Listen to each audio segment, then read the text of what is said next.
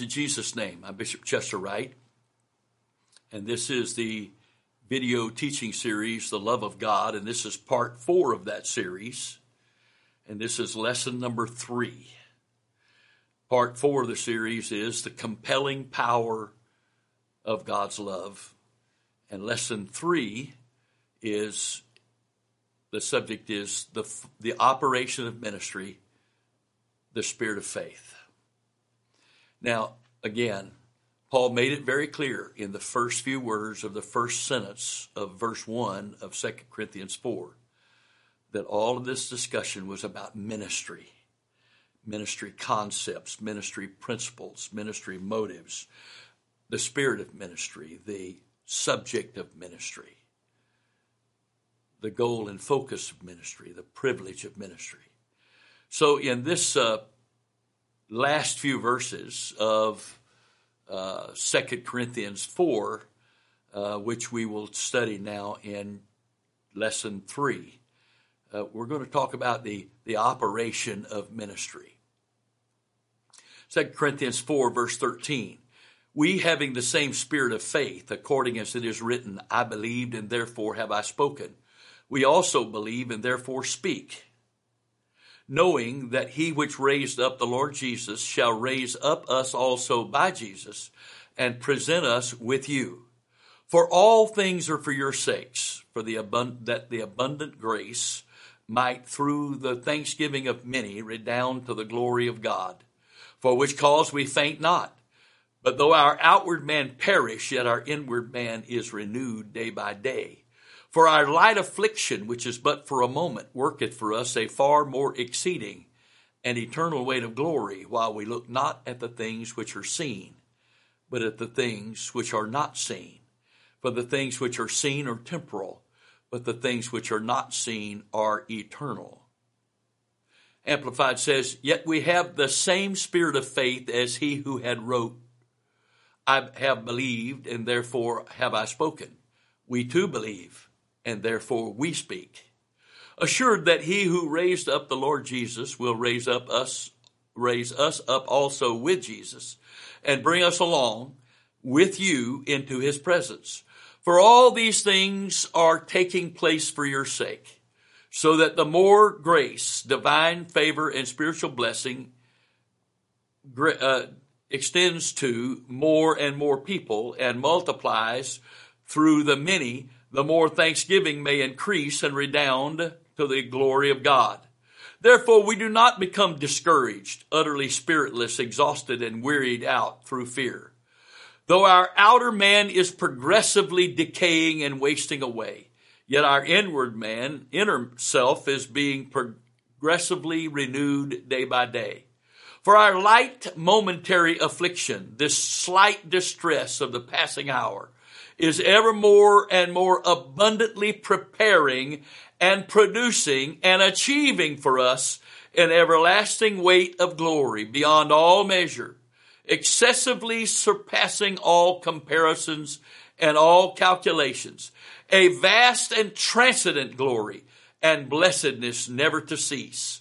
Since we consider and look not to the things that are seen, but to the things that are unseen. For the things that are for the things that are visible are temporary, brief and fleeting, but the things that are invisible are deathless and everlasting. Wow. Wow. That was amplified. Here's Wuest. But we have the same spirit of faith as the psalmist, according as it has been written and is at present on record.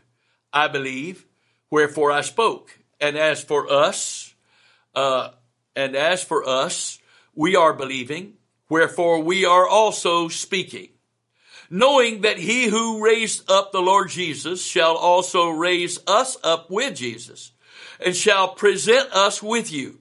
For all things are for your sake, in order that the grace having been multiplied through the intermediate agency of the many in their prayers for me may cause the thanksgiving to superabound, resulting in the glory of God. Wherefore, we are not losing courage, but and if, as is the case, our outer self is progressively decay, decaying, Yet our inward self is being cha- changed into a new kind of life, fit for the spiritual, new spiritual existence into which we have been ushered in salvation and constantly being conformed to the image of the Lord Jesus day by day. For our momentary light burden of affliction is working out for us more and more surpassingly an eternal heavy weight of glory. While we are not contemplating the things that are seen, but the things which are not seen. For the things which are seen are temporary, but the things which are not seen are eternal. Eternal. Wow. Wow. Wow again. Wow. I mean, in this, in the absolute most positive way to say it, I just don't have a better word. There's just no better word. That is some stuff right there. That is some, my, my, my, my, my, my. That, that's truth. That is amazing truth. So Paul is saying, he told us, first of all, in the lesson one, the verses we looked at in lesson one, that, that the ministry that we have, we're not going to use human, human, the human artifices and devices that humans use to perform ministry. But we're, we, because we're, we're dealing with a supernatural situation. And so we're going to let the Lord Jesus Christ be the subject of our ministry and also the power of, of the ministry. And then in the last uh, lesson, we talked about the fact that we are just earthen vessels and, and God constantly is reminding us that we are earthen vessels so that we will know that the power that is in and th- works through us is God and not us. And he constantly is allowing us to go through difficulties and trials and tests so that we never forget that the power is God and not of us. Brother Barnes said to me one day, one of the few times I had a chance to visit with him, I'll never forget it. He was sitting at his desk and uh, he pulled off his glasses and held them in his hands. And I don't remember the exact number, but it was something along this line. He said, Brother Wright, I've been praying for God. He said, I prayed for the sick all over this world. God has healed so many sick people through my ministry. He said, I have prayed for over 50 years for God to take away these glasses. And he said, God spoke to me one day and said, Tom, you can stop praying. I'm never taking away the glasses. And he said, I said, why, Lord? Won't that undermine people's faith that I can pray for them and they will get healed because God will use me to see them healed? And the Lord said, No. Those glasses tell people that if the power was yours, you would have fixed them a long time ago. But those glasses tell everybody that the power's not yours, that it's me, and that I use you myself. And I don't let you use me for your personal benefit and gain outside of my will. Wow, wow. There it is. Why is it? Why is it that preachers go through and their families go through difficult things? Difficult things. Very difficult things. Why is that? Recently, in uh, our general conference, Brother Scott Graham preached a message and he reminded us about Brother Larson, the missionary to Colombia, one of the founding missionaries, if not the first uh, apostolic missionary in Colombia, South America. That Brother Larson's wife died, even though he was praying for her to live. And because the Catholic, the country is Catholic, they would not let any funeral home uh, prepare uh, his wife for burial. And because almost all the cemeteries belong to the Catholics. Uh, they wouldn't let him have a plot uh, to bury his wife. Finally, somebody had mercy on him and allowed him to buy a plot for his wife, but Brother Larson had to build the casket himself, and he had to dig the grave himself and bury her himself. And God wouldn't let him come home. He had to stay there in Colombia by himself. And we go, God, that is that is so unkind. That's that's so harsh. I thought you were a God of love. He is a God of love. And the love of God saved her. And the love of God gave him the grace to do all of that. And the love of God manifested through that man helped break through the, the uh, opposition in the spirit so that they could have revival in Colombia. We want the revival, but what about the price? The price is very simple. We all have to pay the same price, and that's die to ourselves. Except the grain of wheat fall in the ground and die, it abides alone, but if it dies, it brings forth much fruit. That's why we're all always trying to come up with a new method. We want new methods. We want we want better buildings and not that there's anything wrong with that. It's the motive, it's the problem. Uh, we, we, we want to preach better messages and we want to have better singing, and all that may be great unless it's we're doing it to bypass dying. We want to learn more and more, and that's good unless we're using it to bypass dying. We want to be presentable. We want to wear the nicest clothes we can. And that's not a problem as long as we're not trying to bypass dying. Because if we're bypassing dying, we're bypassing being used of God. And it may appear as though we have a ministry, and we may it may appear as though we're being used, but we are not. We're not. We're not. It just appears that way. And God have mercy on all the folks that sit there while we're ministering to them from that perspective. God have mercy on them. Because the blind are going to lead the blind and they're going to both fall in the ditch if something doesn't happen. Now, I can't crucify myself. That would be suicide, and I'm not doing that. So I've got to, I've got to be the Christian God enabling me to be at whatever place I am, and got, I can I can only be who and what I am at that moment. But there has to be a desire to move forward, and if I'm moving forward, then the grace of God will make up for my deficiencies while He's knocking the snot out of me. Sorry, bringing me to the place of deadness to self. So when I get to that place, the spirit of ministry that will be or the ministry, the operation of the ministry that will be working through me is the spirit of faith. And what is the spirit of faith? Hearing, repeating, hearing, speaking, hearing, speaking, hearing, speaking. That is New Testament ministry. Paul called it the spirit of faith. That and that which is not of faith is sin. So if our ministries are not ministries of faith, of hearing and repeating, then our ministry is not of God at all. Hearing and repeating. And I guess, I guess, if our faith is so small that we have to write everything God is saying to us down so we can get up and read it because we don't trust God to be able to speak it through us live. I know what our culture is. I know. People can't even get up and make announcements anymore without writing it all down and reading it. Okay. Oh, you little faith, no problem. As long as the Word of God is accurately read. Okay. But those words have got to come from God, not from intellect. If you're writing them down, they sure better come from God. Sure better come from God and not from your intellect. And you may have direction from God, but if you begin to to, to leaven the rhema of God with all of your intellect, then you're not, you're not doing the word of God.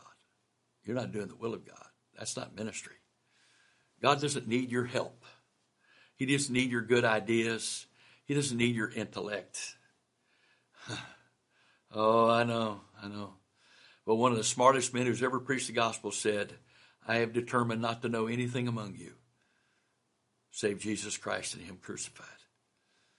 And I didn't come to you with words of oratory, but I came to you with in weakness and fear and much trembling, so that your faith would not stand the wisdom of men, but in the power of God, because you're not hearing my oratory, you're seeing the demonstration of the Spirit power of God.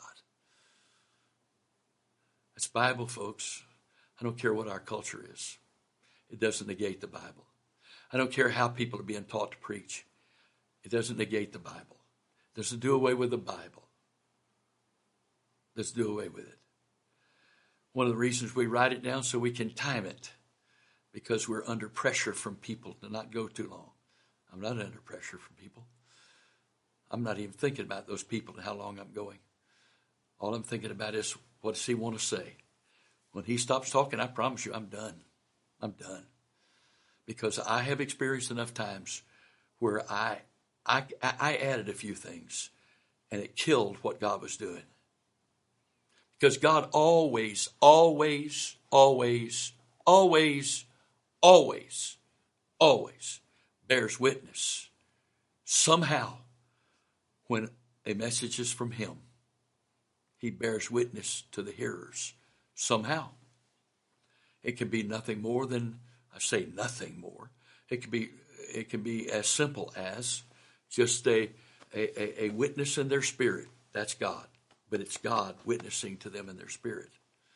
Or it can be thunder and lightning, or everything in between. Demonstrations of the Spirit, gifts of the Spirit, operation of gifts of the Spirit, miracles, signs, wonders.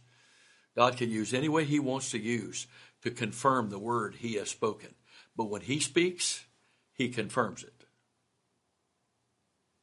When He speaks, He confirms it.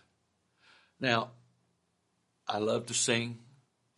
I love to sing with my wife. I'm a musician, even though I haven't played my trumpet in years. So I'm not against musicians and singers.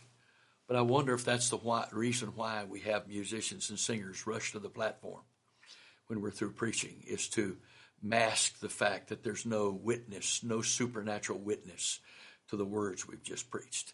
I wonder if that's why. Because I'll tell you why. Even here in our, our church and in places I travel, the music and singing is so loud you can't hardly minister to a person in the altar. Why do we do that? Why do we do that? Why did we begin to do that? Why do we still do that? And aren't all those people playing and singing, aren't they don't they have any kind of ministry to pray for people? Now, you might get away with it when you got one or two to be prayed for. But aren't we believing for tens and twenties and fifties and hundreds and thousands to be prayed for? And you're going to be able to spare some of your key people to make that noise at the end of service? Now, when the Spirit of the Lord lifts, I, am all on board with there being a time of praise and thanksgiving before we leave the building. After God, after God does what He wants to do, it is appropriate to spend a season, whether a few minutes or longer, worshiping and thanking, giving thanks and praise to God for all He did and said. That's appropriate. We don't really do that. Not very often. So Paul says, We having the same spirit of faith, according to the written, I believe, therefore I've spoken. We also believe, therefore you speak. Romans 10 says that faith happens in the heart. Verse 17 says, Faith comes by hearing, hearing by the word of God. Every word I speak is supposed to be rhema. Jesus said, uh, It is the spirit that quickeneth, the flesh profiteth nothing. The words that I speak unto you are they are spirit and they are life. The rhema, he said, not the logos. He said, the rhema that I speak unto you. Their, their spirit, their life. The flesh doesn't profit anything. It's the spirit that does the quickening. And when the spirit speaks rhema, and I, as his conduit, then speak the rhema that he's wanting to speak, and that it's him speaking it, then he confirms it with a demonstration of his spirit and power knowing that he, verse 14, knowing that he which raised up the Lord Jesus shall raise up us also by Jesus and shall present us with you, for all things are for your sakes, that the abundant grace might through the thanksgiving of many redound to the glory of God.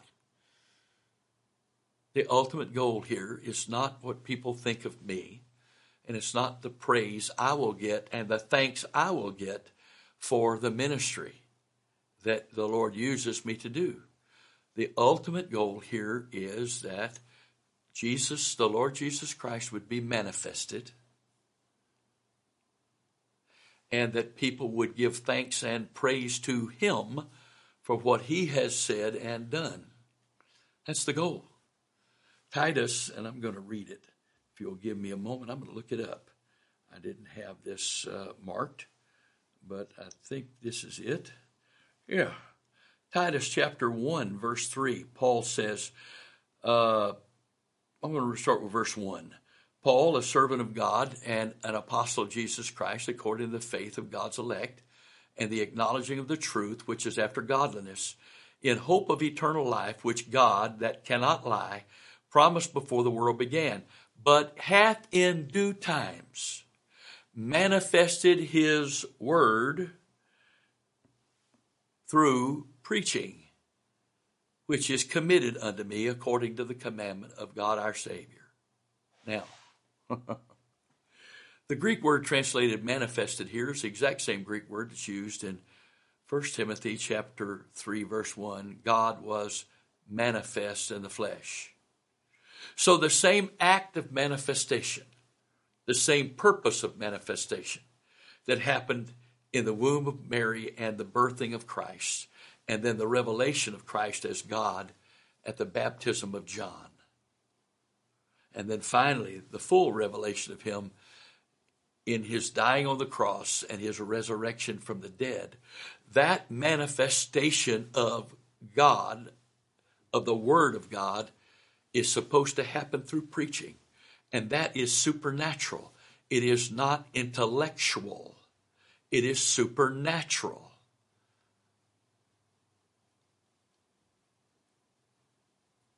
Amen. We've manifested the word through preaching. It is the will of God. It is the will of God.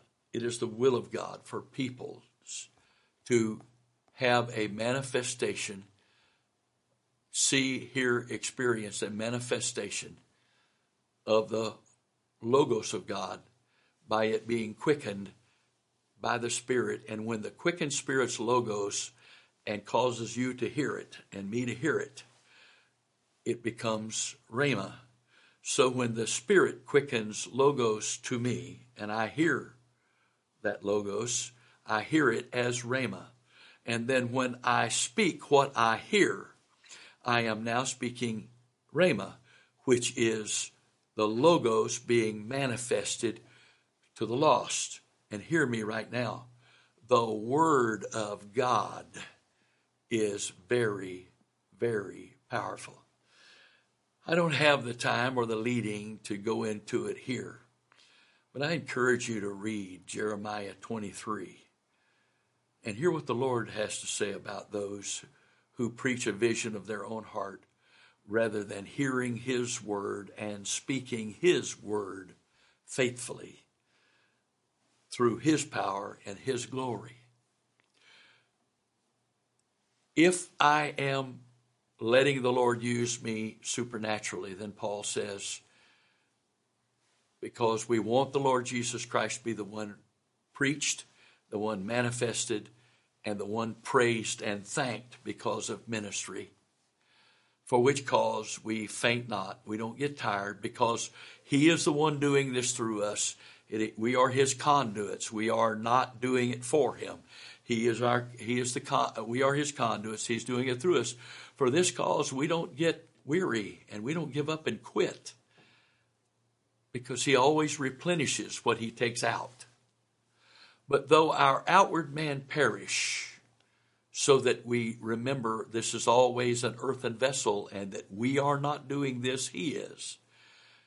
Yet he restores and renews the inward man every day, day by day, every day. So if I go a day without being renewal, renewed in my inner man, I made that decision, not God. That inner man's renewal is available every day. Why? because he is allowing the outward man to be in a constant state of being dead to self and crucified with Christ so that God can be the one ministering through us, so that his life is the one being lived in us, and that his ministry, his faith is the is what's being ministered through us, so that he is the focus of the ministry, he is the subject of the ministry, and he is the one that gives the gets the praise and the honor and the glory of the ministry because he is the one who is the power and authority in by and through that ministry. That's God. That's God. And Paul goes on, for which cause we faint not. But though our outward man perish, yet the inward man is renewed day by day. And how is our outward man perishing? For our light affliction, which is but for a moment. Now, you say, what I'm going through is not light. Uh, wait. Uh, he, the Lord says it's light. He has specifically limited it to never be more than absolutely necessary to accomplish in us what He intends to accomplish, what He needs to accomplish, so we can continue to be used and not touch His glory, and so that we will be able to be saved no matter how awesomely He uses us. So He He gives us this momentary light affliction. Well, light in regards to what? It's light affliction as the price to bring me to the end of myself so that I can have this far more and exceeding powerful glory of God flowing through me, and I won't take the credit for it. And how is it that we can see what God is doing through us so in such a almost offhand manner our light affliction which is but for a moment. Well i'm almost 75 years old. It hadn't been a moment. Oh he didn't mean a moment in my perspective. He means a moment in his perspective and that's what he tells us next. For our light affliction which is but for a moment worketh for us a far more exceeding and eternal weight of glory while we look not at the things which are seen, but the things which are not seen. For the things which are seen are temporal, temporary, not eternal, not spiritual. But the things which are not seen are eternal. So God allows these things to happen to my flesh not for the purpose of bogging me down in the pain and the trial and the tests of this flesh, but in getting me to the place that I will get outside of myself by His Spirit and grace, and I will be tuned into Him and that which is eternal and never changes. He never promised to make this heaven. In fact, He can't make your life here now heaven and save you. Can't do it. Can't do it. Flesh is of such a nature that if God only gave us good from our perspective of good and, and gave us everything we ever wanted, we would eventually become idols unto ourselves. And we would take the credit for how good we are. And God acknowledges how good we are. And He, look how He has rewarded me for my goodness and then it all becomes about us and it's no longer about him. And that doesn't happen overnight, but that transition is surely will happen and it takes place. But by the time it gets that far, it's very, very difficult to ever get back, no matter what God able is able to do or try. Because once I get to that place that it's all about me and all about here and now, and that's all I care about, when God does those things that allow us to be brought to the end of here and now, uh, many times those folks end up bitter with God, and end up lost because of it. It is so critical for you and I to get this. This last days that are that are upon us, how God wants to use his body, his people. If we don't get this, we will not survive it spiritually. Why do you think it says that, you know, father's going to betray son and, and uh, mother, daughter-in-law, mother-in-law, and son, father, and daughter, what, whatever. Why is it that people we love are going to betray us for certain death? Why? Because they're, they've lived a life of putting themselves first.